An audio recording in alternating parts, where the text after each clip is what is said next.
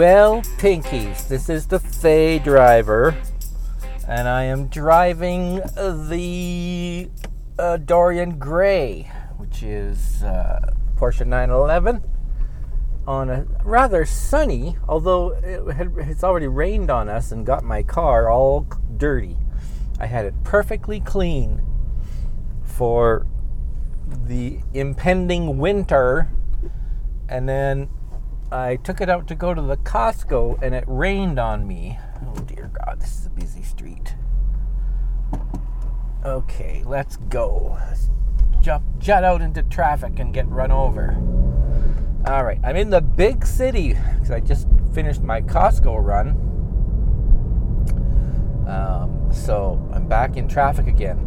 Oh, uh, speaking of being in the big city, I'm going to tell you about my adventures traveling to Vancouver, the real big city, um, in an electric car.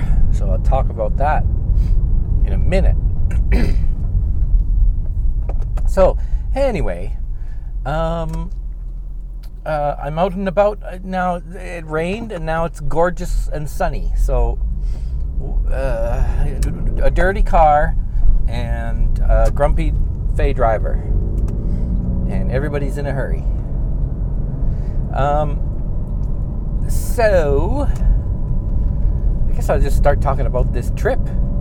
So, Mr. Anderson and I went to Vancouver in our Tesla electric car.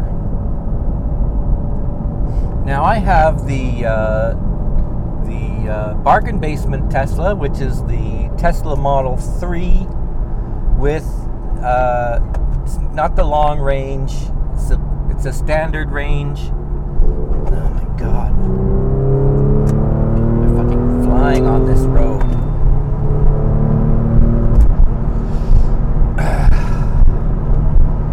Just trying to get on the freeway. There's assholes everywhere. All right. um, with the the Tesla Model 3 standard range, so it doesn't have a very big battery. I have 320 kilometers of range, uh, or 350 kilometers of range, which is what? Uh, 350 in miles is 120, 180, 240 miles, something like that. Two, two, 220 miles, two, 240 miles. 240 miles of range on a full charge. So we were driving 480 kilometers or 460 kilometers roughly, and uh, which is about 350 miles, we'll say. So we did need to charge up. So uh, you know, it wasn't uh, it wasn't a difficult trip. It was easy to charge the car. We stopped twice to get a charge. We stopped one for, once for 10 minutes uh, to have a pee, and then got in the car and went running off again. And that was at a Tesla supercharger. So that cost uh, $10, I think. Um, maybe it was 15 minutes. It was about $10. And then we stopped again about 100 kilometers from our final destination to get something to eat, and we charged for about 20 minutes, and that was $15. So, uh, pretty affordable, I think, because if I had taken my pickup truck, uh, the diesel tow monster, that trip would have cost me 75 or 75 to 90 dollars, and uh, so it's a considerable savings taking the electric car. Um, so overall, it was quite easy to take the electric car, although you're always kind of you, you got this nagging thing in the back of your mind about will I have enough range and will I make it to an official charging station? Because uh, you know we were going up and down mountains. We were going up 1400 a 1400 meter climb um, and then down, and then up again, another 1,300 meter climb. I guess now you want to know what how many feet is 1,300 meters. It's about 3, 33, 3,900 feet, 4,000 feet uh, in elevation. So we're going up these pretty big hills. You know, these hills that are 21 kilometers long and stuff like that. So, you know, climbing climbing two, three thousand foot hills sort of adds to the range anxiety. Um, but you know, it was fine. It, it ended up being fine. And then I was in downtown Vancouver. Well, not right downtown, but I was in the big city of Vancouver. Overcrowded, angry drivers. Everybody's in a hurry um, and I was I was happy to have the little Tesla as opposed to driving my gigantic pickup truck truck because I took the pickup truck to the big city in September and it was uh, you know it wasn't it wasn't the easiest road trip it wasn't it's not easy to drive a giant pickup truck in the city traffic right so um, it was nice having the little car.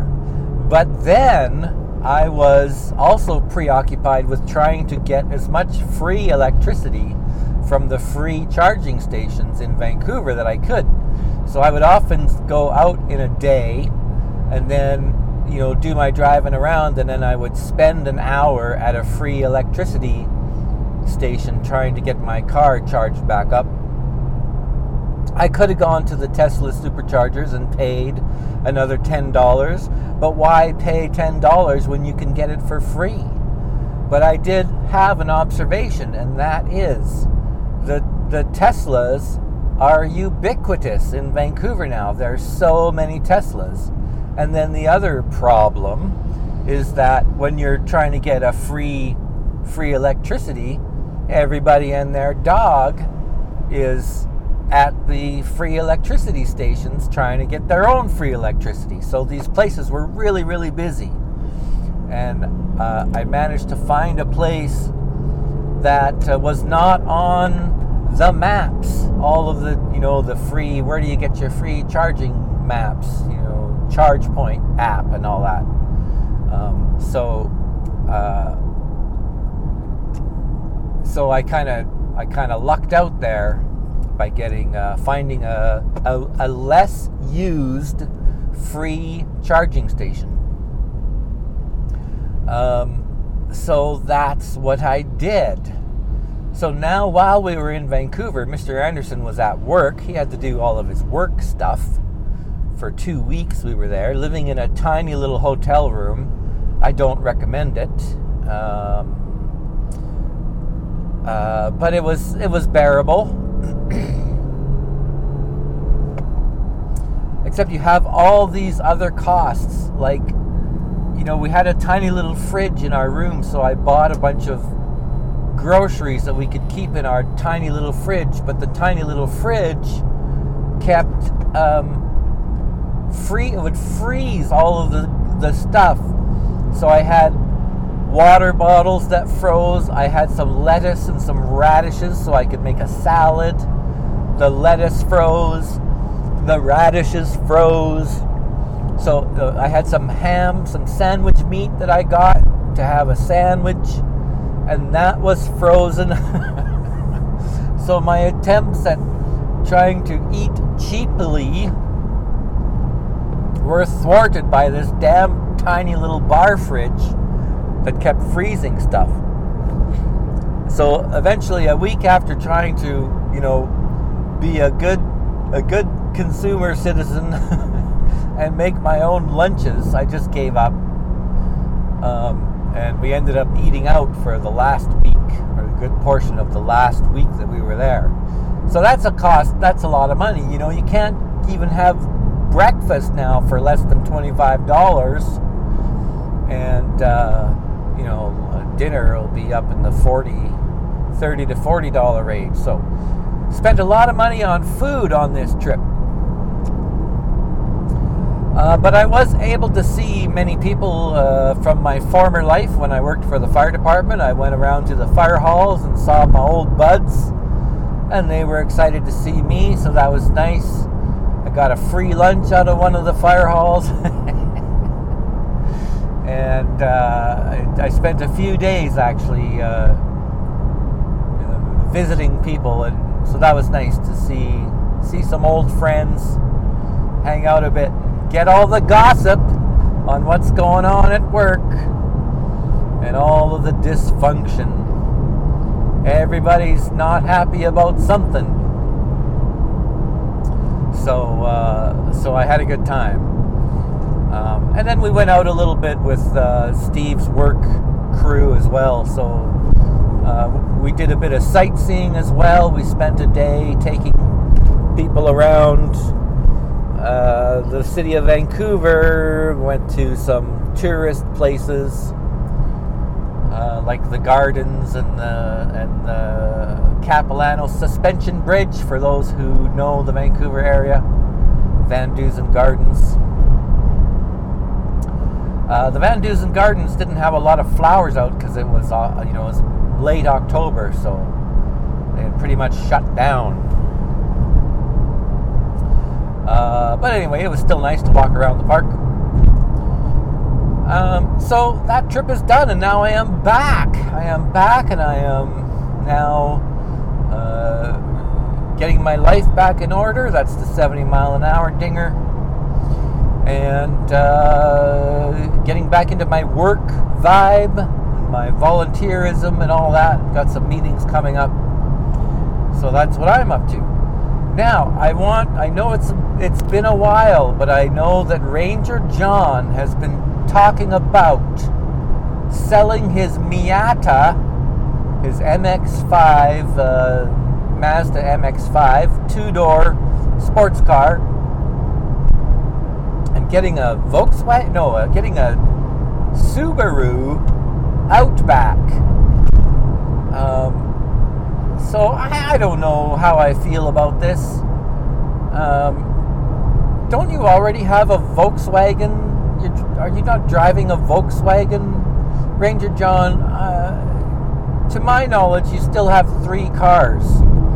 To my knowledge, you have the Miata, the Volkswagen, and what about the car in in up north uh, on the Dark Forest North?